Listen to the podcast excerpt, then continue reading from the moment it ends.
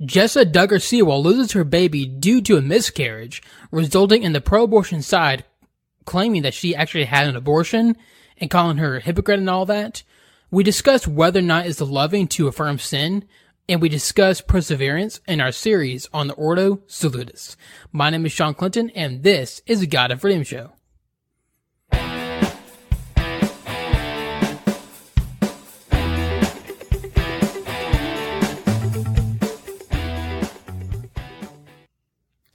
This show is sponsored by Anchor, the easiest way to make a podcast. So if you always want to start a podcast but didn't know where to begin, Anchor is for you. Anchor is very simple to use and it is also free. All you do is record the audio from your phone, computer, laptop, or wherever, edit it, and then post it. You can monetize it with sponsorships or donation buttons, and you can distribute sites like Apple Podcasts, Spotify, or listen to podcasts. Check it out on Anchor.fm or download the app. Again, it's Anchor.fm or download the app. Alrighty, so we are back for another episode of the God of Freedom Show. So uh, we have a lot to get to in this episode. So let's go to jump right into do it. So the story we're going to cover first is the story over of Jessa Duggar Seewald. Um, she's in fact one of the Duggar kids, one out of 19 of them.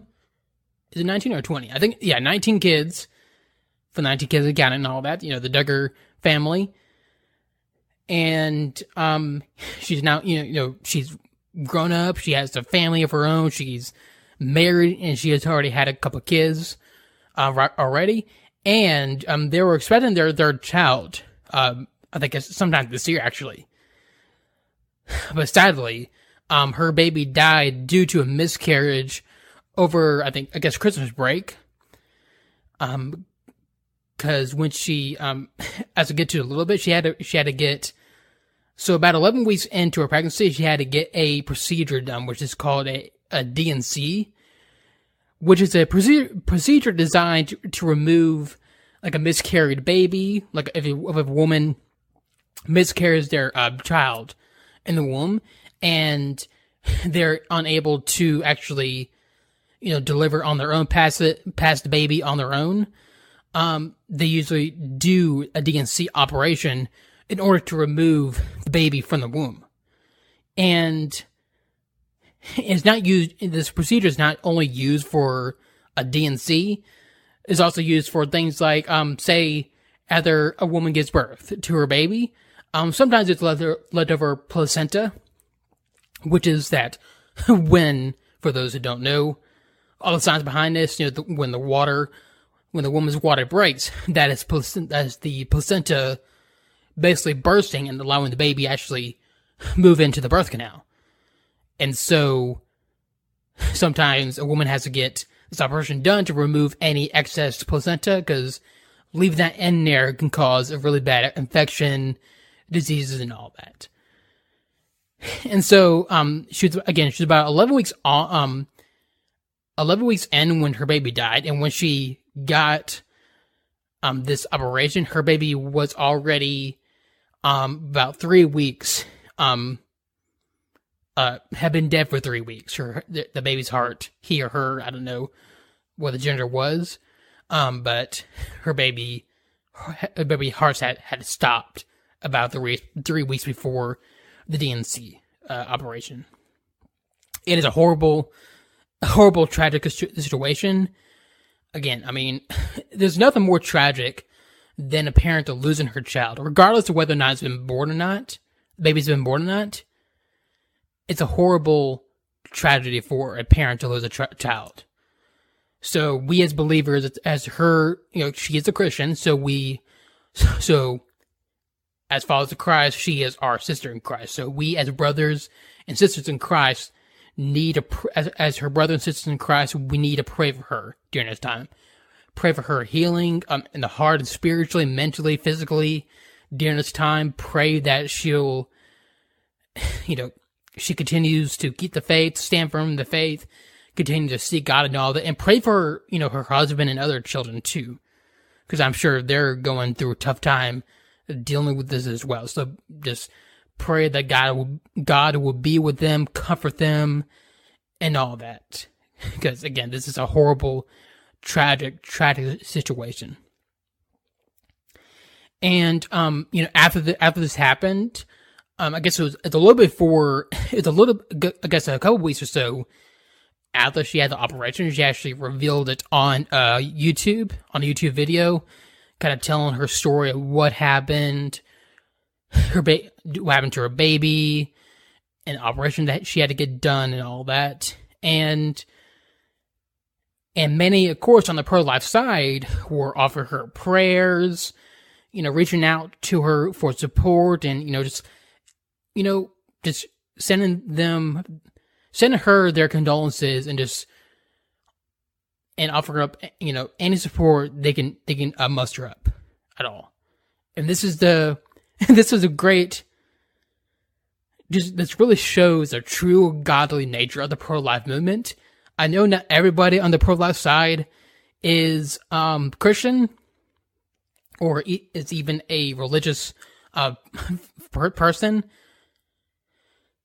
but there is some sort of this kind of it's a godly nature within the pro life movement. There's like this this light the light of the light of Christ is just illuminates in the pro life movement it, it just it simply does. I mean, I went um back in January. I went to the Georgia for Life, and again, it's just it's something so kind of just powerful about being there. I mean, we worshipped, worshipped, and prayer and song, and all that. So it really the pro life movement, regardless of regardless of the fact that not everybody's religious, the pro life movement is a godly entity. It's being led by God to really to end abortion, to go after this this dark, dark, this evil kind of operation that's being done to many babies. Has been done for many years to many babies. And then you con- contrast that, the pro life movement, with the pro abortion side and how they have reacted to this. And this is the truly, this is where the disgusting part of the story really starts. Excuse me. So instead of giving her their condolences, you know, like good, decent people, like any decent person would do, they decided to ridicule her. They threw they threw insults at her, they're calling her a hypocrite. They're calling her a fake Christian for having a miscarriage. They're calling her a hypocrite and a fake Christian for having a miscarriage. It, you heard that right. She had a miscarriage. I want to make this perfectly clear. She had a miscarriage, meaning her baby died of natural causes. Her baby died to, due to no fault of her own. Um, I don't know. We don't know what exactly exactly what happened to her baby, but you know the pregnancy is a it's a difficult process, and unfortunately, many babies do not make it out. I mean, this is unfortunately it is result tragically it is a result of the fall, death, miscarriages, and all that. It's a result of the fallen man and this is due to no fault of her own. So again, she had a miscarriage. I want to make that perfectly clear. I know I keep repeating it, but some people don't seem to understand it. Because there's been articles and tweets going after her saying that no, she she's lying. She's lying about having a miscarriage. She actually had a she had an abortion.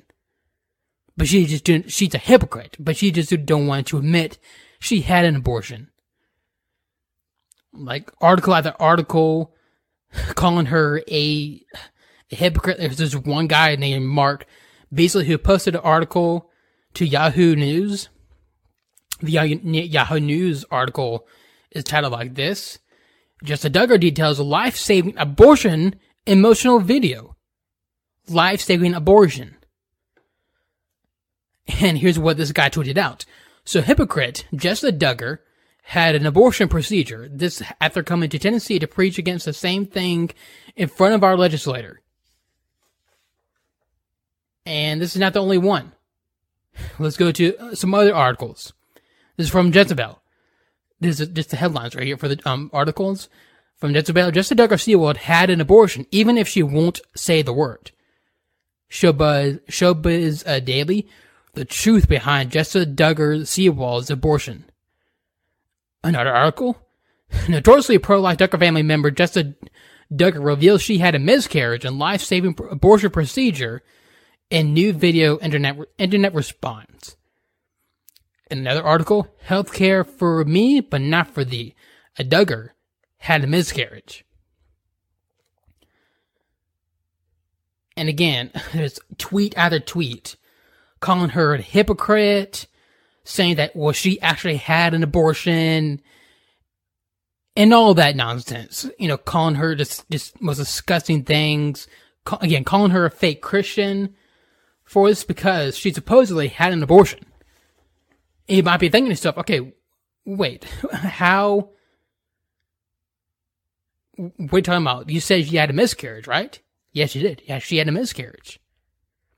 But where they call an abortion, and here's the most disgusting part, there's two things they call an abortion. They call a miscarriage abortion an abortion because in some medical coding that conveniently only became public after Roe v. Wade came out, after Roe v. Wade was overturned. They call they call that a spontaneous spontaneous abortion, and they call the procedure, the D&C procedure, an abortion procedure. the problem is, this is not the case. This is not the case. A D&C is not an abortion procedure. Why? Because it's used for other things other than in pregnancy situations. Again, it's it's it can be used for removing um, excess placenta after the mother gives birth to her baby, and it be used for. Um, it use, is used primarily only for women. That's what D&C procedure is. It's only for women. Um, it could be used uh, like if they during their periods they go have if a woman has a very complicated period for whatever reason, uh, she can she can have a D&C procedure to help um, deal with whatever whatever is happening. So women need um, that. So it's not this is not an abortion procedure in any sort of way, according to any sort of definition.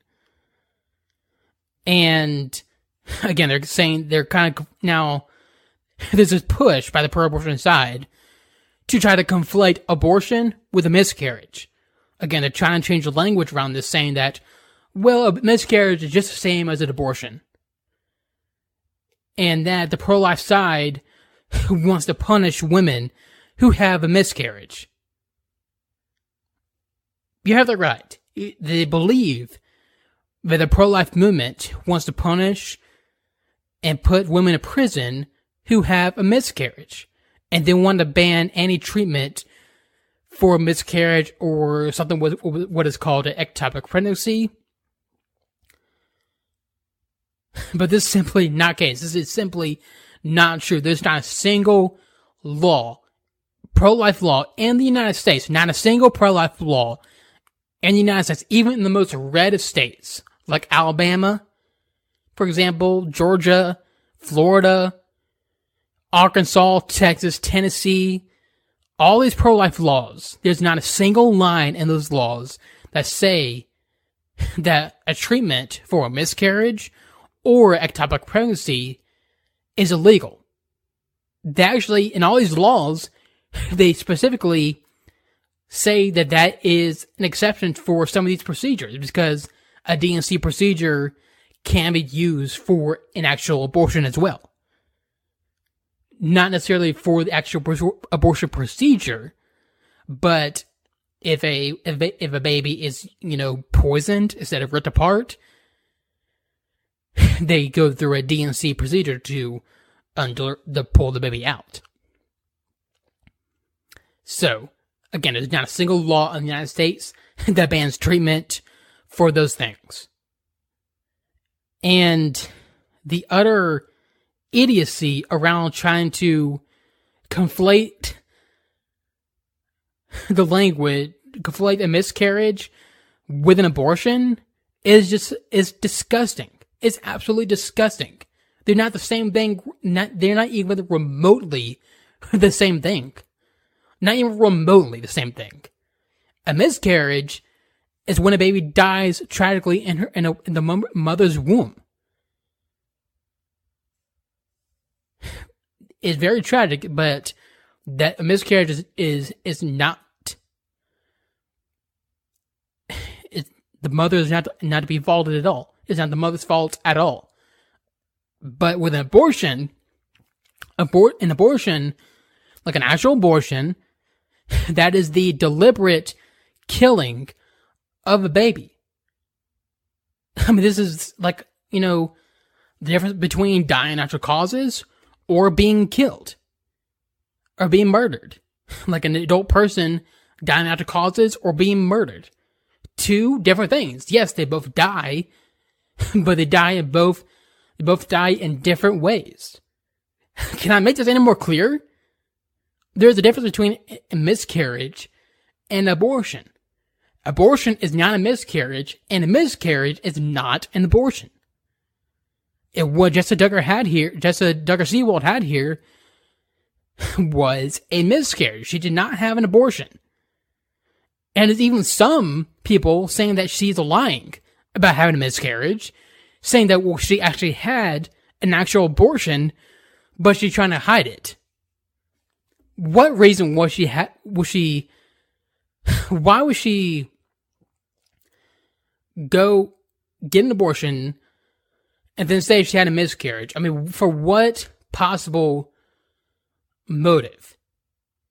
For what possible motive? Because she's one of the most pro life people ever. She's very, very pro life. Very pro life. So explain to me how she's lying. And why did why do people assume that she's lying?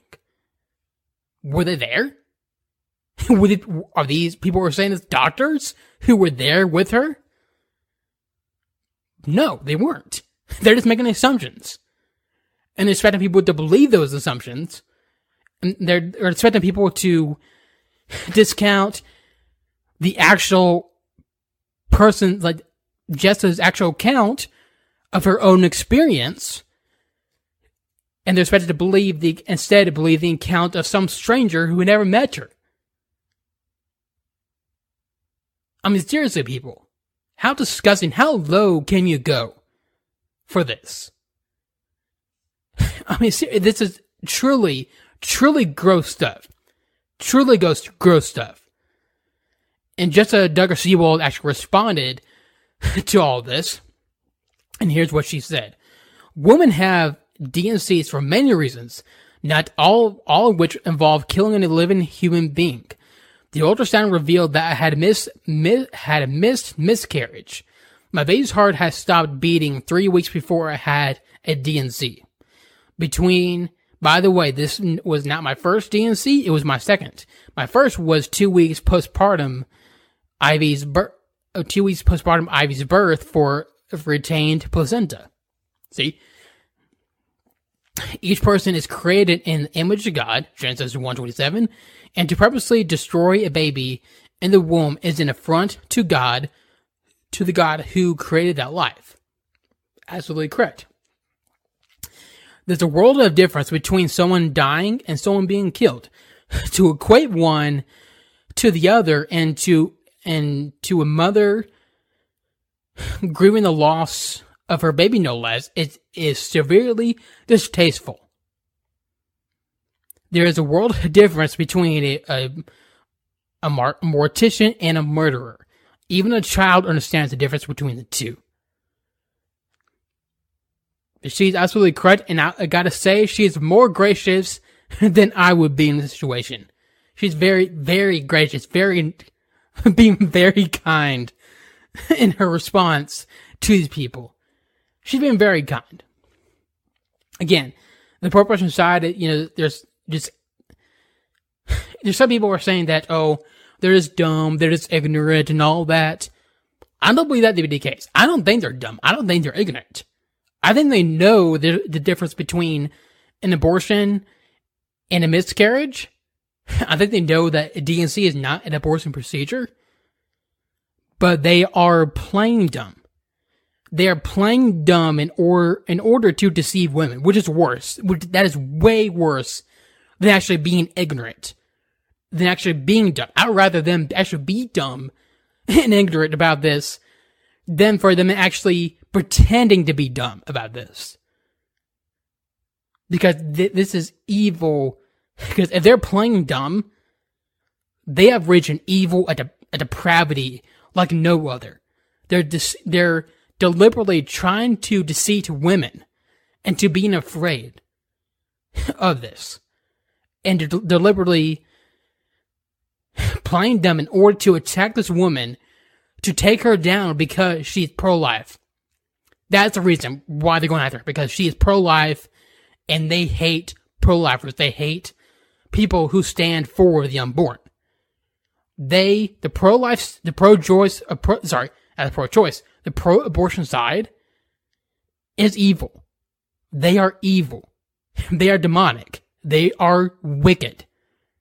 There's no sugarcoating that anymore. There's nothing good and righteous at all on the pro-abortion side. In fact, I think here here's how God would describe the pro-abortion side. Let's go to John 8:44.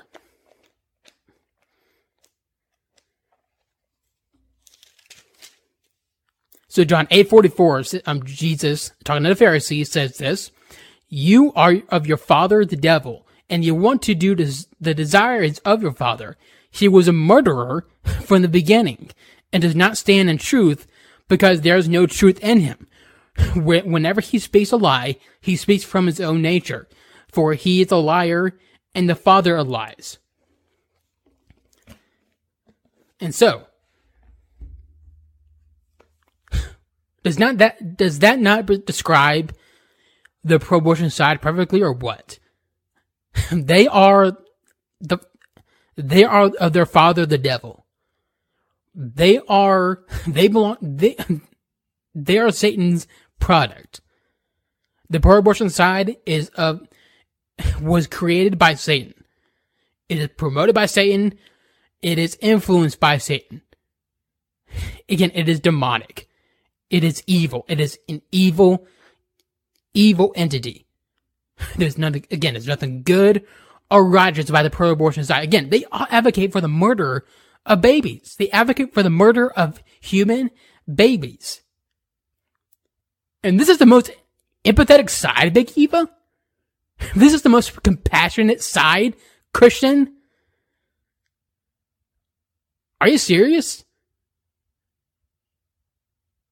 I'm serious. There's Christians out there who are saying who who vote for the pro-abortion side because they believe it's the most empathetic side, the most compassionate side, and all that.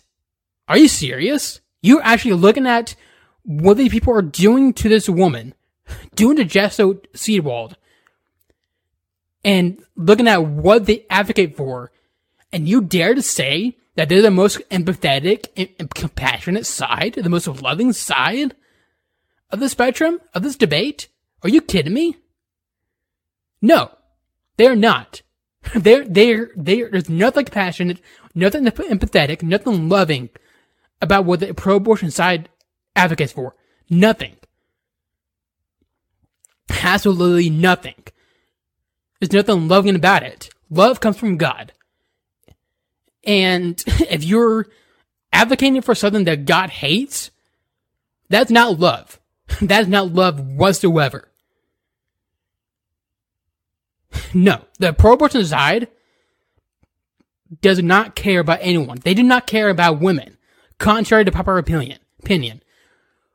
They do not care about women whatsoever. they hate women. They. The thing is, the pro-abortion, the abortion to their side is the sacrament to their pagan, deceitful, wicked religion. It is a it is a sacrament to these folks. So there's not a, there's, not a single. I mean, sorry, the pro-abortion side has no compassion, no love for any women. If they did they would not be lying about about this. They would not be trying to deceive women about what these pro-life laws are doing. Because you know what they're going to do? Because again, there's not, not a single pro-life law in the United States that bans the treatment of miscarriage, that bans the treatment of an ectopic pregnancy. There's not a single pro-life law that bans that. But what they're going to end up doing is that they're going to scare women into not going into the doctor to get the treatment that they need if they have a miscarriage, and their women are going to die. women are going to die. And you know whose fault that's going to be? It's not going to be the pro-life um movement's fault because they don't advocate for that. It's going to be the pro-choice of the pro-abortion side's fault because they are deceiving and lying to women because they are of their father, the devil, who is the father of lies, who is a murderer and they are just like them. So Christian, Christian, you, if you are openly supporting the side, if you're ordering, if you're openly supporting a candidate who is openly pro, pro-abortion in order to seem, in order to seem more loving, then you need to do some serious heart examination. Supporting those who love abortion does not is not loving your neighbor. Because that's a that's a big thing on the big Eva side now, the big evangelical side right now is we need to do things to love our neighbor, and for some that includes supporting pro-abortion candidates. But if you're supporting someone again, if you're supporting someone who is pro-abortion, you're not loving your neighbor because there's nothing loving, compassionate, or Christ-like or godly about the pro-abortion side. Nothing whatsoever. Repent and turn to Christ. Period. Alrighty. That is all I have for that section right here. So we're continuing on um, with whether or not it's affirming to um, it is loving to affirm sin. But first, if you're on Facebook, you, you got to go over to YouTube to check out the rest of the episode. So not only get the rest of the section regarding whether it's loving to affirm sin, and also on perse- on perseverance. My section on, my section on perseverance and our series on Ordo Salutis. And remember, you can find the show on on Apple Podcasts, Spotify, or wherever listen to podcasts. Otherwise, I'll see you next time. This is the God of Freedom Show.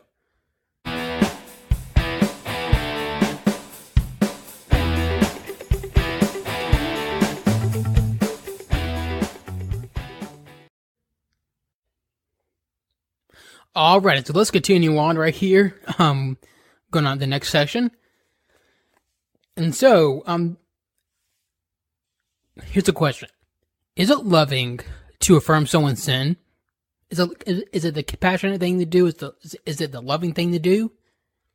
Because there seems to be this idea within the church today that in order to appear loving, that you have to affirm someone in their sin. That you had to accept their sin and all that in order to not hurt their feelings, to properly love them, be compassionate, be empathetic, and all that. I mean, of course, this idea is adopted from the world's idea of love. This idea that you had to accept every part of a person order to be loving to them. I mean, as re- and as a result of this, many pastors are now in the business of affirming sins like homosexuality, for example, and transgenderism. I mean, sins like, even for some sins like racism, for one side or, or from another. In order, they, um, they had to be affirmed by these sins in order to appear, in order to be, quote unquote, seeker, sen- seeker sensitive, because the world, because the world is watching. that whole mantra from the SBC when they're trying to push CRT into churches and all that. They had this old mantra saying that the world is watching. Like we should care about the, like the church should care about the, what the world thinks of us. So today, according to a lot of professing Christians, the gravest sin that you can commit is having a harsh tone. It's having a harsh tone, you know, speaking the truth in love that it may seem harsh, which is a great, which, which is a violation of the greatest commandment ever to be made.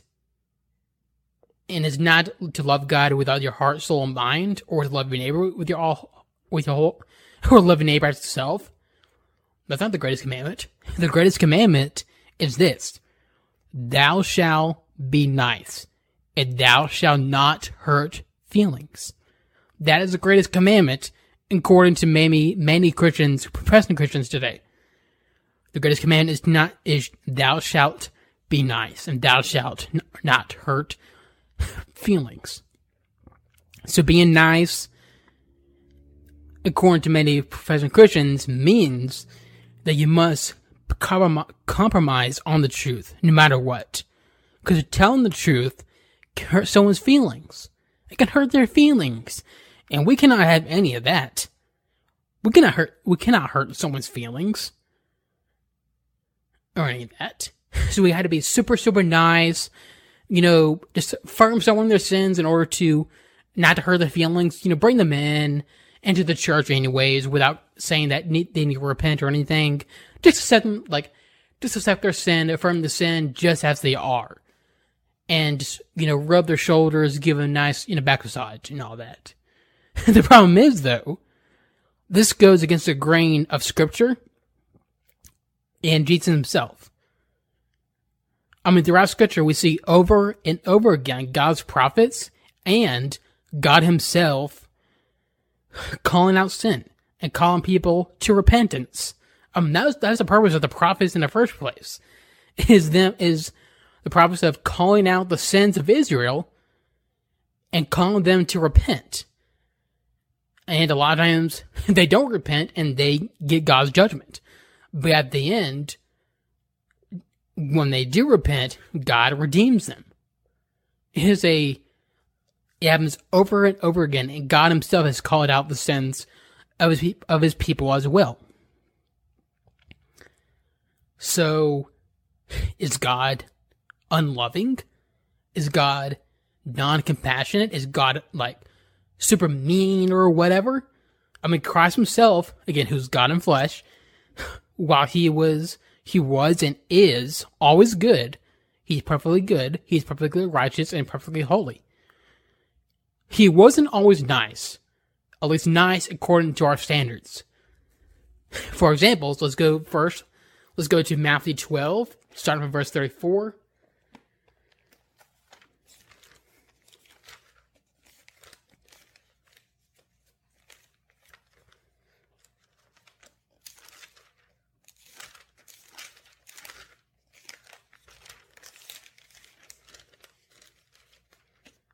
Again, Matthew 12, verse 34 is Jesus uh, condemning the Pharisees.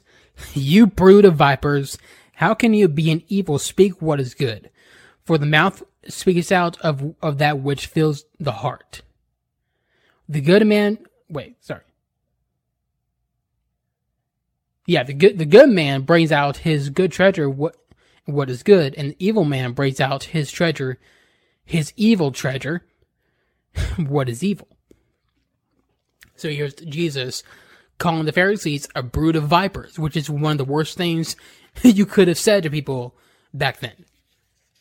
Now let's go to Luke 11 at verse uh, 45.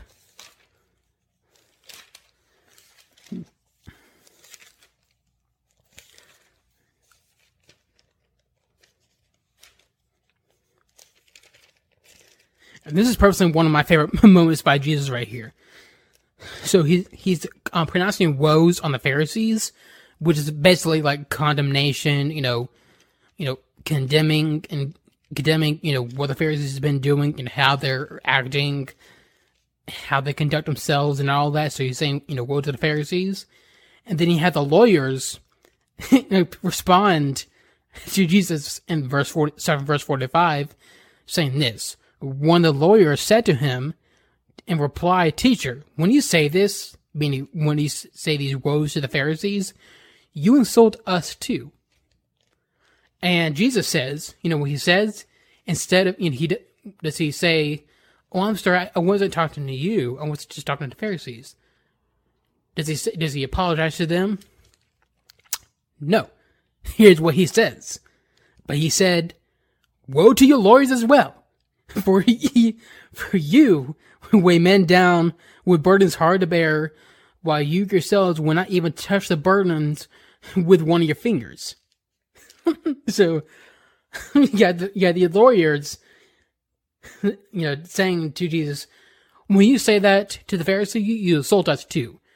And then the, Jesus comes back and saying, "Woe to you, lawyers as, lawyers as well." Like, I mean, Jesus. I mean, Jesus was pretty harsh. And those moments are a lot of. He has a lot of those moments, especially in John, and it's and it's fantastic. It simply is. And now, uh, finally, let's go to verse back to verse uh, John eight, verse forty four.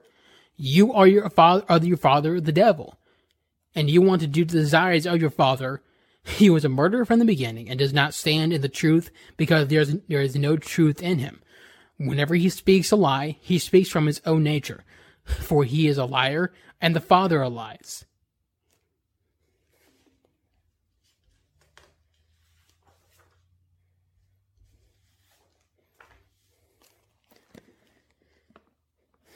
So yeah, those are examples of Jesus being what we what we would say being mean, being harsh, being very unnice, unkind, unloving, all that. I mean, definitely the tone police. If Jesus were walking the earth today saying these things, um, the tone police would definitely go after him, saying, "Well, Jesus, your your words are too harsh is that really loving to say things like that? Is it really loving to call the Pharisees a brood of vipers? Is it really loving to pronounce woes on the Pharisees and the lawyers? Is it really loving to call the Pharisees, um, you know, tell them you are of your father the devil? Is it really loving to say all of that? Is it really, you know, just compassionate? Which Jesus, Jesus will reply, yes, yes, it is actually. So, but of course, you know, tone doesn't determine what is loving or not. Because a lot of times, even even the most you know loving of statements, even the most truthful and loving of statements, can sound pretty harsh. Because the truth can hurt. Now, again, when speaking the truth, you, you need to do it in love. Don't do it in order to purposely condemn or purposely, you know, put someone down, but do do it in a correcting manner in order but also in a way that brings them into repentance. That's speaking the truth in love. Jesus, while he was harsh in a lot, in a lot of his language, he was always loving. Always loving because he's he is love. He is God in flesh. So he is love. He is the creator of love and he has always spoke the truth in love, even when he had a harsh tone. So, would you rather follow examples of these kind of these squishy evangelicals not wanting to hurt people's feelings, or should we follow the example of Jesus, who was compassionate, he was definitely compassionate and loving, but still spoke, still spoke the truth even when it was harsh? As Christians, we should go with the latter.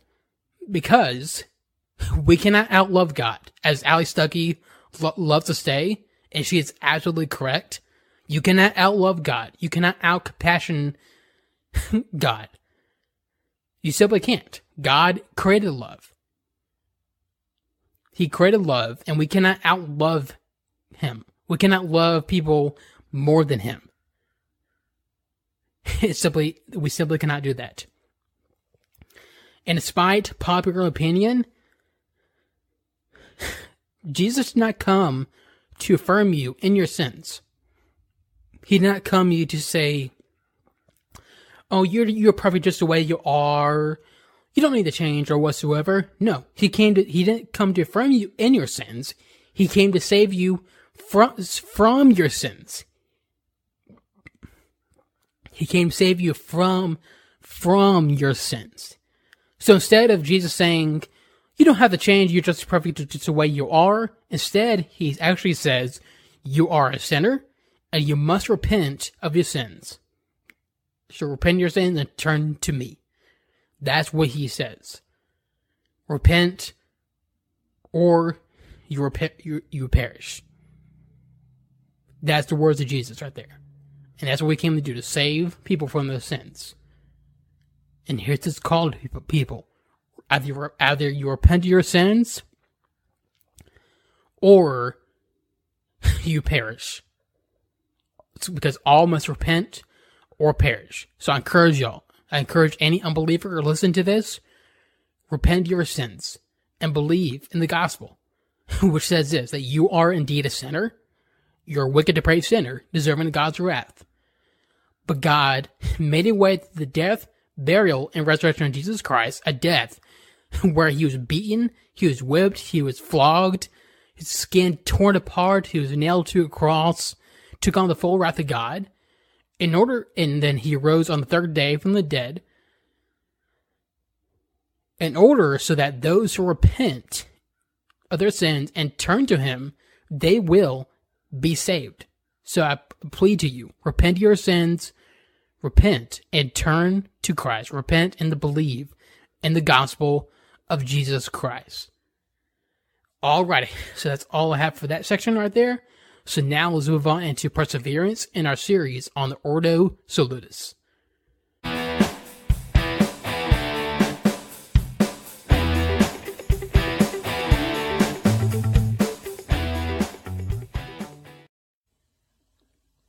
Alright, so welcome to part 8 of our series on the Ordo Salutis. So to recap kind of where we have been over the past, you know, few, uh, over the past episodes, you know, regarding this series and everything, we are almost at the end. This is the second, the second to last, uh, part of the series. So to recap, we've, um, we first started actually with kind of explaining what the gospel, gospel is, you know, how people are saved in the first place and then we're moving on, on into kind of the aspects of the Ordo Salutis, starting with election, of how God chooses who is going to save before the foundation of the earth, and then predestines us to adoption. When they get, then we talked about calling, which is the gospel call, you know, God calling us through preachers, through pastors, through the sharing of the gospel to repentance and surrender.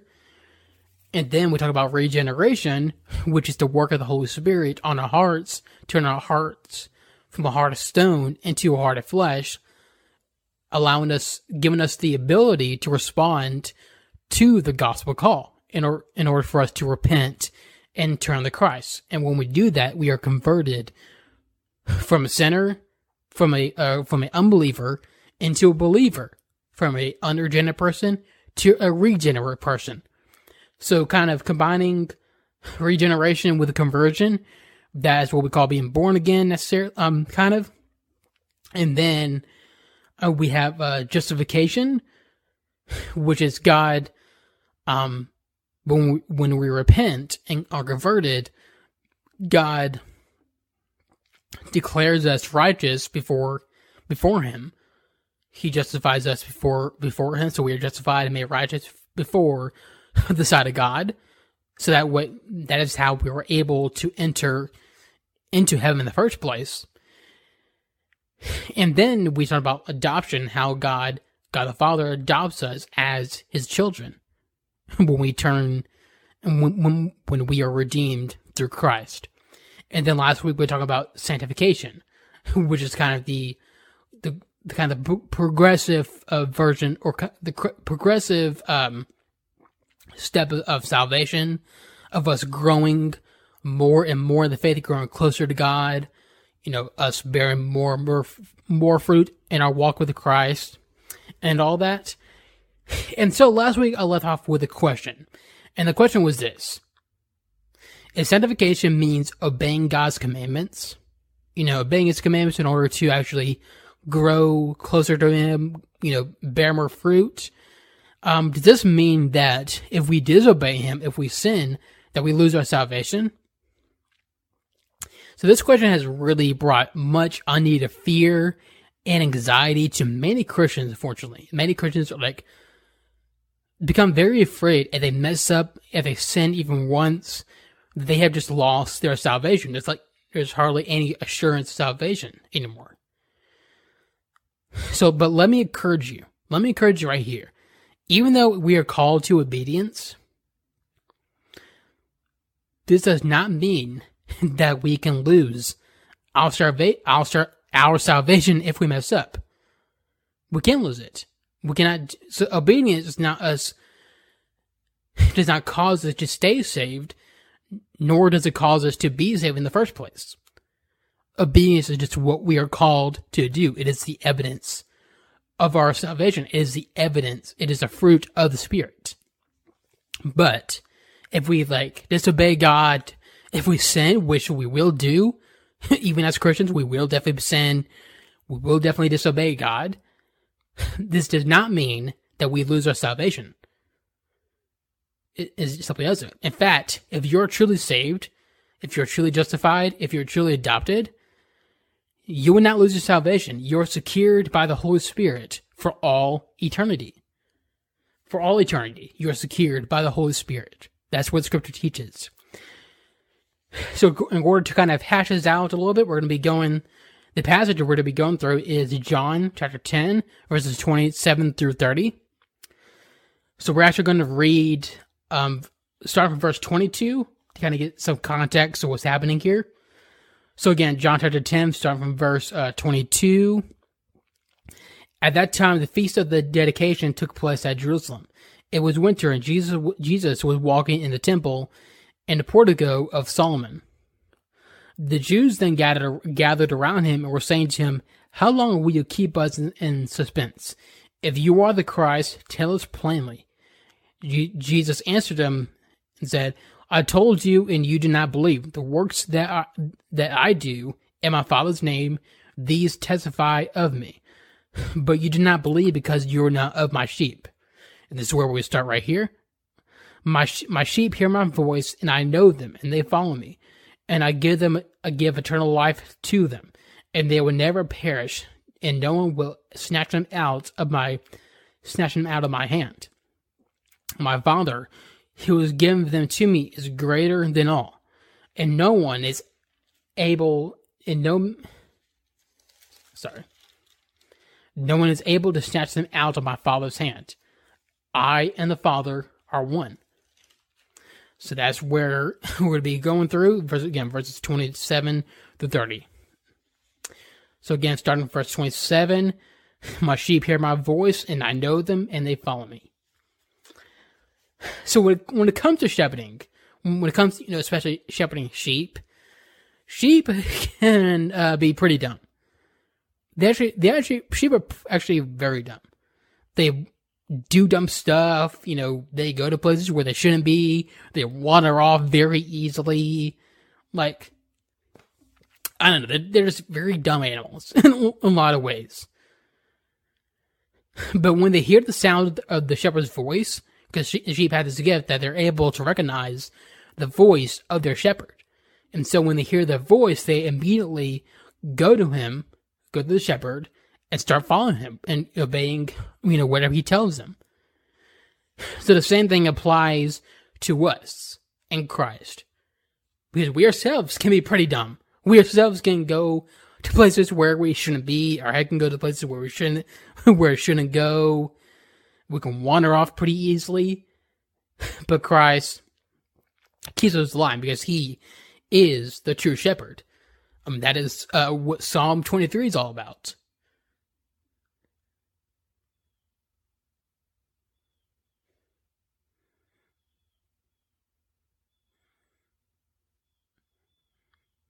Psalm 23. The Lord is my shepherd, I shall not want. He makes me lie down in green pastures. He leads me, be- he leads me beside quiet waters. He restores my soul. He guides me in the paths of righteousness for his name's sake. Even though I walk through the valley of the shadow of death, I fear no evil. You are, for you are with me. Your rod and your staff, they comfort me. You prepare a table before me in the presence of my enemies. You have anointed my head with oil. My cup overflows. Surely goodness and, and loving kindness will follow me all the days of my la- life, and I will dwell in the house of the Lord forever. So the Lord, that is Jesus, He is our shepherd. And He guides us. And so another another word we can use, so we are we are sheep, and He is a shepherd. And another word we can use uh, for sheep in this passage to kind of get some more kind of context of what Jesus, Jesus is talking about is the word elect. So when Jesus refers to a sheep, he does not he does not merely mean believers, like just the people who at that at that moment are believing. He's also talking about those. He's, he's also talking about his elect overall, those who were chosen before the foundation of the world, those who were predestined, regardless of whether at that point they believed or not yet. I mean, the the, the parable of the lost sheep is an example of this that we are those who are unbelieving, uh, unbelievers. The the you know all of us were lost sheep. All who are believers now, believers now, were lost sheep. We were still sheep, but we were lost. We were away from the flock. But Jesus comes and finds us. He seeks after us and brings us to his flock. And that's what happens. So, regardless whether or not we are a believer, if you're of the elect, you're a sheep. Whether or not you're a believer at that point or not.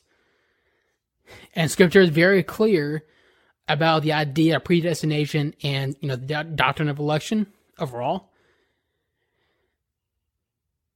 So let's first go to Romans chapter 8, verse, verse 28. And we know that God's, God causes all things to work together for good to those who love God, to those who call who are called according to his purpose.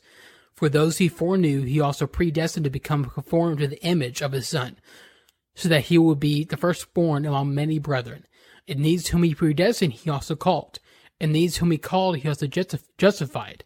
And these whom he justified, he also glorified. Next, let's go to Ephesians chapter 1, starting from verse 3. Blessed be the God the fa- and Father of our Lord Jesus Christ, who has blessed us with every spiritual blessing in the heavenly places in Christ, just as he chose us in him before the foundation of the world, that we be that we will be holy and blameless before him. In love, he predestined us to adoption as sons through Jesus Christ to himself according to the kind attention of his will, to the praise of the glory of his grace which he freely bestowed upon us in the on us in the beloved.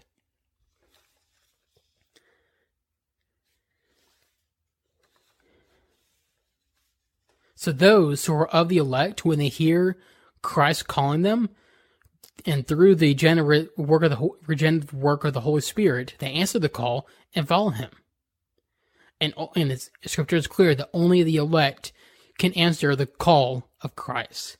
Matthew 22 verse 14. For many are called, but few are chosen. So many can many you can call many. The pastors can you know share the gospel with many people, calling all of them to repentance. That's what it means right here. The many called to repentance, but very but few are chosen to be brought to repentance. So that is the doctrine of election, which we already covered at the beginning of the series, which is very crucial to this idea of perseverance, the idea of being eternally secured. Because that's what perseverance is talking about. It's talking about whether or not you persevere in your faith through it all, whether you stay in the faith whether you stay with your whether you keep your salvation through trials and all that. So now let's move on into verse 28. And I give eternal life to them, and they will never perish, and no one will snatch them out of my hand. So those who answer the call and repent of their sins will receive eternal life from, from, from Christ. For Christ calls us to re- either repent or perish. That's Luke uh, 13 3.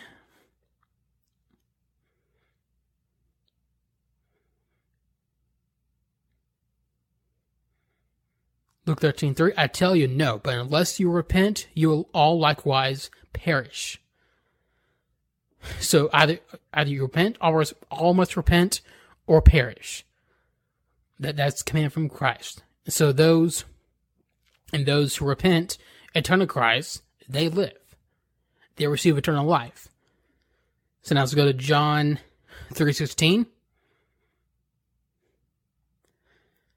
For God so loved the world that he gave his only begotten Son, that whoever believes in him shall not perish, but have eternal life. John 11, 25 to 26.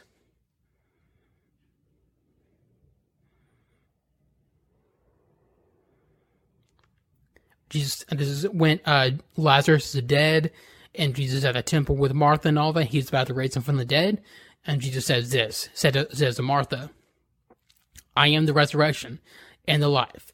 He who believes in me will, will live even if he dies, and everyone who lives and believes in me will never die. Do you believe this? And then John uh, 14, 6, Jesus said to him, I am the way, the truth, and the life. No one comes to the Father but through me. So through Jesus Christ, you have eternal life. Christ grants you the gift of eternal life. And no no one can snatch him out of out of your hand, out of his hand, sorry. No one can snatch us out of his hand. In other words, he would never lose any of his sheep. Meaning we cannot lose our salvation. That's Romans 8. 8, starting verse 38. For I am convinced that neither death nor life, nor angels, nor principalities, nor things present, nor things to come, nor powers, nor nor height, nor depth, nor any other created thing will be able to separate us from the love of God which is in Christ Jesus our Lord. And so now we'll move on to verse 40, uh, 29. My Father who has given them to me is greater than all, and no one is able to snatch them out of my Father's hand, out of the Father's hand.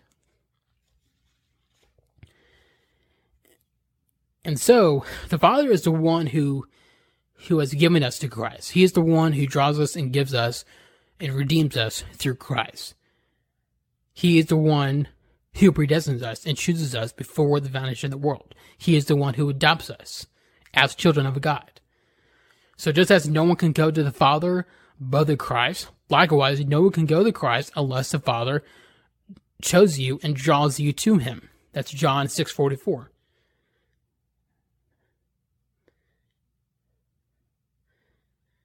No one, can, no one can come to me unless the Father who sent me draws him, and I will raise him up on the last day.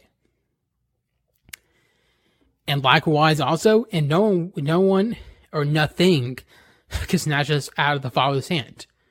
When he was, when he's redeeming us, when he predestined us, chose us and everything, no one can snatch it. No one can make us unchosen. No, nothing can make us unchosen or unpredestined no one can um, snatch, snatch us out of his hand. Again, we repeat, going back to Romans 8, 38 again. For I give neither death, nor life, nor angels, nor principalities, nor things present, nor things to come, nor powers, nor height, nor depth, nor any other created thing will be able to separate us from the love of God, which is in Christ Jesus our Lord. So again, let, I mean, just look at that. Death, life, angels principalities, as also rulers, um, nor things present, nor things to come, nor powers, nor height, nor depth, nor any other created thing. Nothing could separate us from the love of Christ. Nothing could separate us from from Christ. No one could snatch us out of his hand.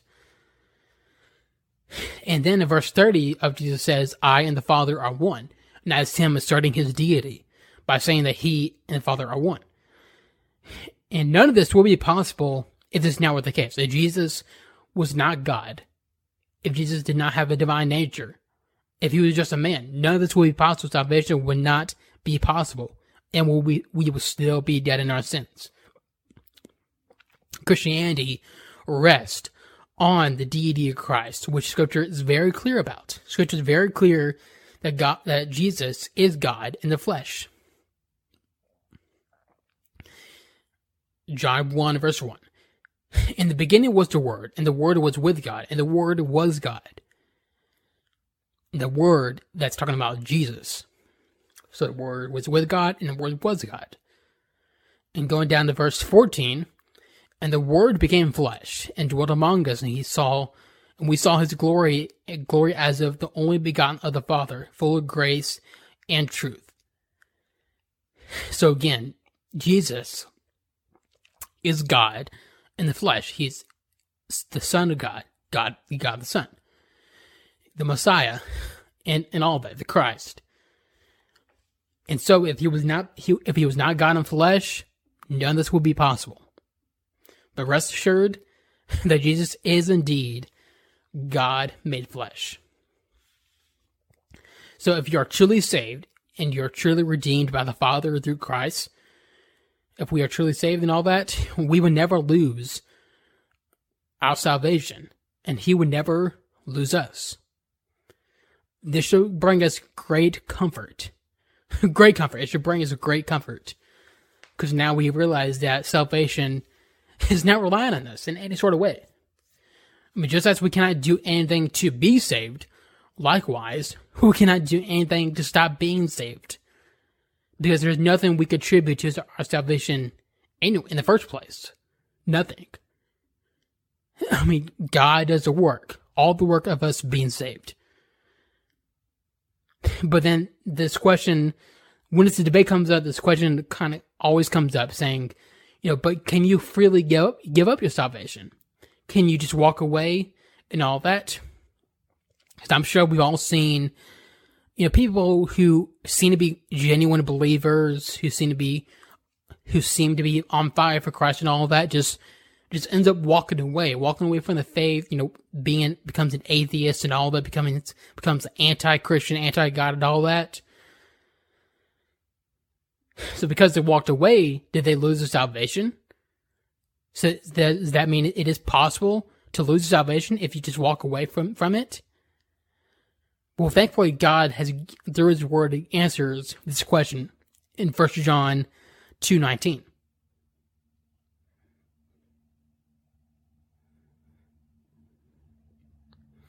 They were not from us, but they were not they were not really of us. For they, if they had been of us, they would have remained with us. But they went out so that it would be it would be shown that they were not they were all not of us they all are not of us. So those who walk away, those who seem to be genuine Christians, but just walk away who become apostate, they were never really of us. They were never truly saved. Because if you're truly, especially if you're, if you're a believer in reform, reform theology, if someone's truly saved, like truly saved, I mean, there's no, I mean, God is not gonna, there's no nothing in the scripture that says God makes you unelect. Like he like you say, Oh my gosh, I made a mistake I made a mistake by choosing him. Let's toss him out. God doesn't do that. If you're truly saved, then you are of the elect. And God will never lose you.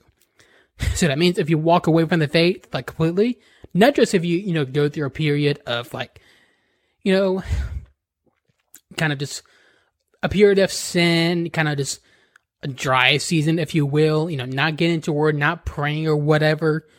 I mean, definitely you do some heart examination, do some, you know, examination of the spirit and all that. But I mean, I'm not talking about that. I'm talking about those who, you know, seem to like really walk away completely, who stop believing, who becomes an atheist and all that. Those are the folks who were never really of us, who never really genuinely believed in the first place. So, so rest assured, if you find yourself kind of, you know, if you find yourself wor- worried that you might have, you know, might have been saved in the first place because you went through a seat like a dry season or was or something, you know, go to God with that. Go to God in prayer and repentance and all that. And let me encourage you to, if you are worried about that, if you're worried that, you know, you know, what if I lost salvation? You know, what if I was never really saved. You know, I, you know, I believe in him. I believe in Christ. I believe in the gospel, but I'm scared, you know, that I, I never, I was never truly saved because I made, I went through the season and all that. Let me encourage you. You likely are saved. Because no truly saved person, like unregenerate person, apart from the work of the Holy Spirit, would would be worried about that. No, no true genuine person, genuine believer will actually be worried about that, or no, sorry, no, um, no, uh, truly, uh, no, no unbeliever will be worried about that. I should say. So, so me encourage. Same thing with the whole thing about you know blasphemy against the Holy Spirit is unfor- unforgivable sin. So if you're worried about that, because that's a scary concept of us blaspheming the Holy Spirit and that being the unpardonable sin, that can scare a lot of folks. And, and, there's a lot of Christians who are scared that, you know, what if we commit it? I've definitely had you know, kind of moments where, did I do that before?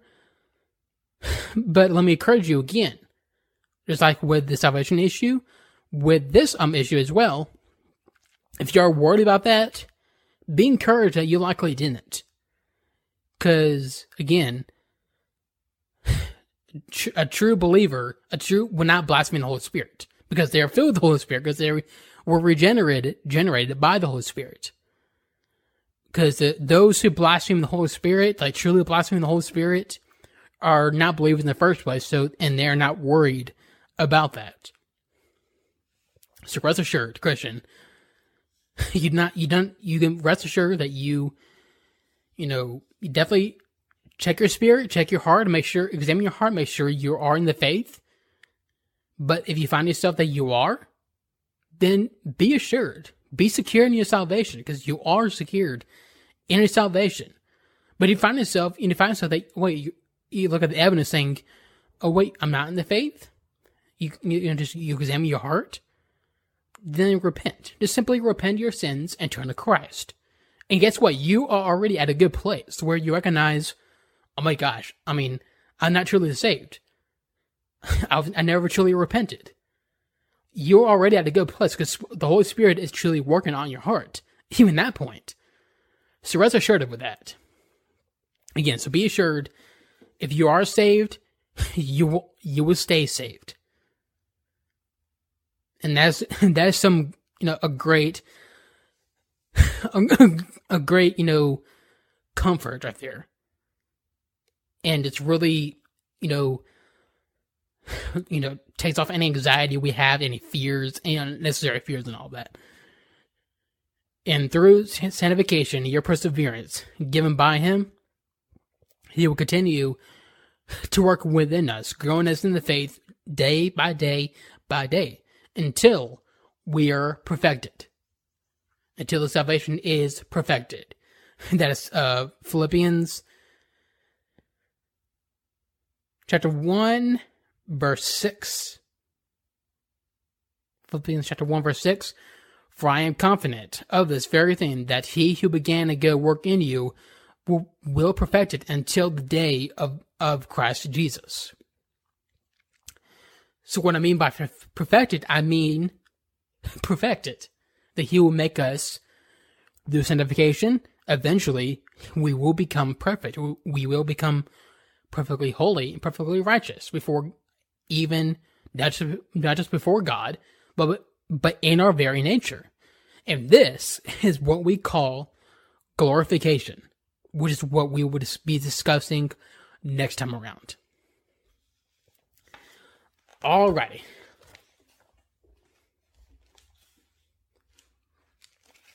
So now, so now let's continue on in our reading through the book of Acts.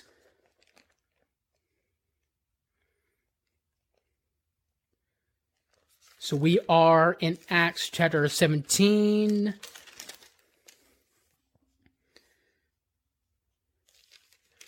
Is after the the event where you know Paul was Paul and Silas were jailed, put in jail, but through through the preaching of Paul, um, a lot of prisoners were converted. The jailer was converted, and the jailer and his all his family were converted as well into Christianity. You know, and then at the end we see um, Paul and them depart, and they're going to Thessalonica. So this is where we start in verse uh, one of chapter seventeen. Now, when they had traveled, when they had traveled through Am- Amphipolis in a, a, a they came to Thessalonica, where there had there was a synagogue of the Jews. And according to Paul's custom, he went to them and for three Sabbaths reasoned with them from the scriptures, explaining, giving evidence that the Christ has suffered, had to suffer and rise again from the dead, saying, This Jesus whom I am proclaiming to you is the Christ. And some of them were persuaded and joined Paul and Silas, along with a large number of God-fearing Greeks and a number of leading of the leading women. But the Jews became jealous and taking along some wicked men from the marketplace, formed a mob, and set the city in an uproar, attacking the house of Jason. They were seeking to bring them out to the people. When not when they did not find them, they began dragging Jason, Jason and some brethren before the city authorities, shouting, "These men who have upset the world have also come have come here also." And Jason was has welcomed them, and they all all act contrary to the decrees of Caesar, saying that there is another king, Jesus. They stirred up the crowd and, and the city authorities who heard these things when they had received a pledge from Jason and the others, they released them. So this is in Thessalonica. You know, like always, when Paul writes a place, he always goes to the synagogues. Because, uh, again, Jesus came for the Jew first and then the Greek. So Paul always goes to the synagogue to try to, you know, share the gospel with them, try to reason with them, saying that Jesus is the true Messiah. He is the Christ who had to die for our sins and was risen on the third day. And then some of them, you know, did some a lot of the Jews, some of the Jews did um, repent and turn to Christ and began um, going along with Paul and Silas. But of course, a lot of the other Jews were not so convinced, and you know, of course, before the mob, before the, before the mob against Paul and all them, but they couldn't find him, of course. So, uh, it's very interesting. This is in Thessalonica, which is a very interesting place because if you go through the book of um, Thessalonians, like we discussed last time, if you go through, I mean, the epistles of this, of the Thessalonica, of Thessalonians and all that, it was very interesting about that is that this church particularly right here, that the church has planted here, Paul never actually rebukes or corrects them. He actually continues to edify them and encourage them in his letters to them, which is a very co- big contrast to compare it to Galatians. I'm actually reading through Galatians, I'm um, studying through Galatians right now. Man, like Paul was harsh on them.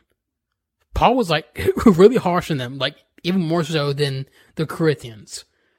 Like he like Im- like immediately went after what was their problem. And so, but oh, the Thessalonians, you know, they whenever rebuked or corrected, they just were encouraged. They were edified, which is a, a it was probably a good breath of fresh air to Paul when he was writing those letters. And so next time around, we'll be going into where Paul is in Berea, you know, continuing uh, share the gospel with the Jews and Gentiles and all that. So get that next time around. Alrighty, so to kind of end off a little bit of a high note, uh, we're gonna actually I'm gonna play video. This is uh from the Shepherds Conference, I believe. I believe it's from last year, from last year's Shepherd Con- Shepherds Conference, where this is vote, Pastor Baucham, Dr. Voddie Baucham, um, in one of his sermons. And at the end of his sermon, he um, began preaching the gospel, just laying out the gospel. Um, just, and he does it very well. He articulates the gospel very well. And so, this is where I'm going to end it off. So I'll be back here next time with all the latest. My name is Shawn Clinton, and this is the God of Freedom Show. When people say, no, our, our problem is this, our problem is that, we say, no, no, no, no, our problem is that God created the world and God created man and he put man in the garden to keep the garden and he gave the man a command. And he held that man to perfect, perpetual obedience to that command. And he promised him life if he kept it and death if he didn't. And he didn't keep it. He ate. And because he ate, because of that one man, sin entered the world and death through sin. And everyone born from that man through ordinary generation inherited that man's sin nature. And because of that sin nature, sins proceed from it. And our world is broken because of that sin. And we stand guilty before a holy and righteous God. And we know that He's holy and we know that He's righteous and we crave justice. But the problem is that if God gives us justice, we all die.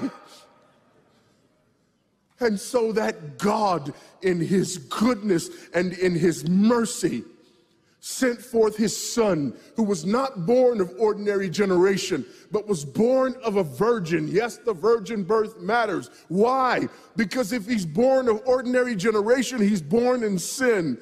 But because he's not born of ordinary generation, he's not born in sin. He's clean of sin. His record is clean. And he keeps his record clean. And he obeys God's law.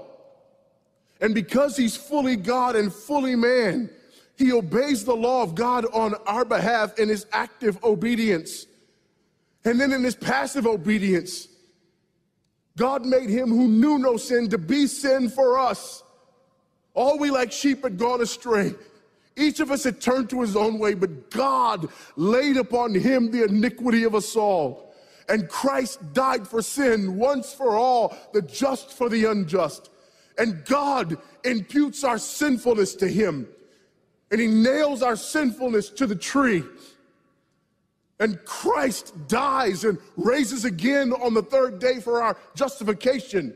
And there's another imputation. The righteousness of Christ is actually imputed to us so that God can be both just and the justifier of the one who places faith in Jesus Christ.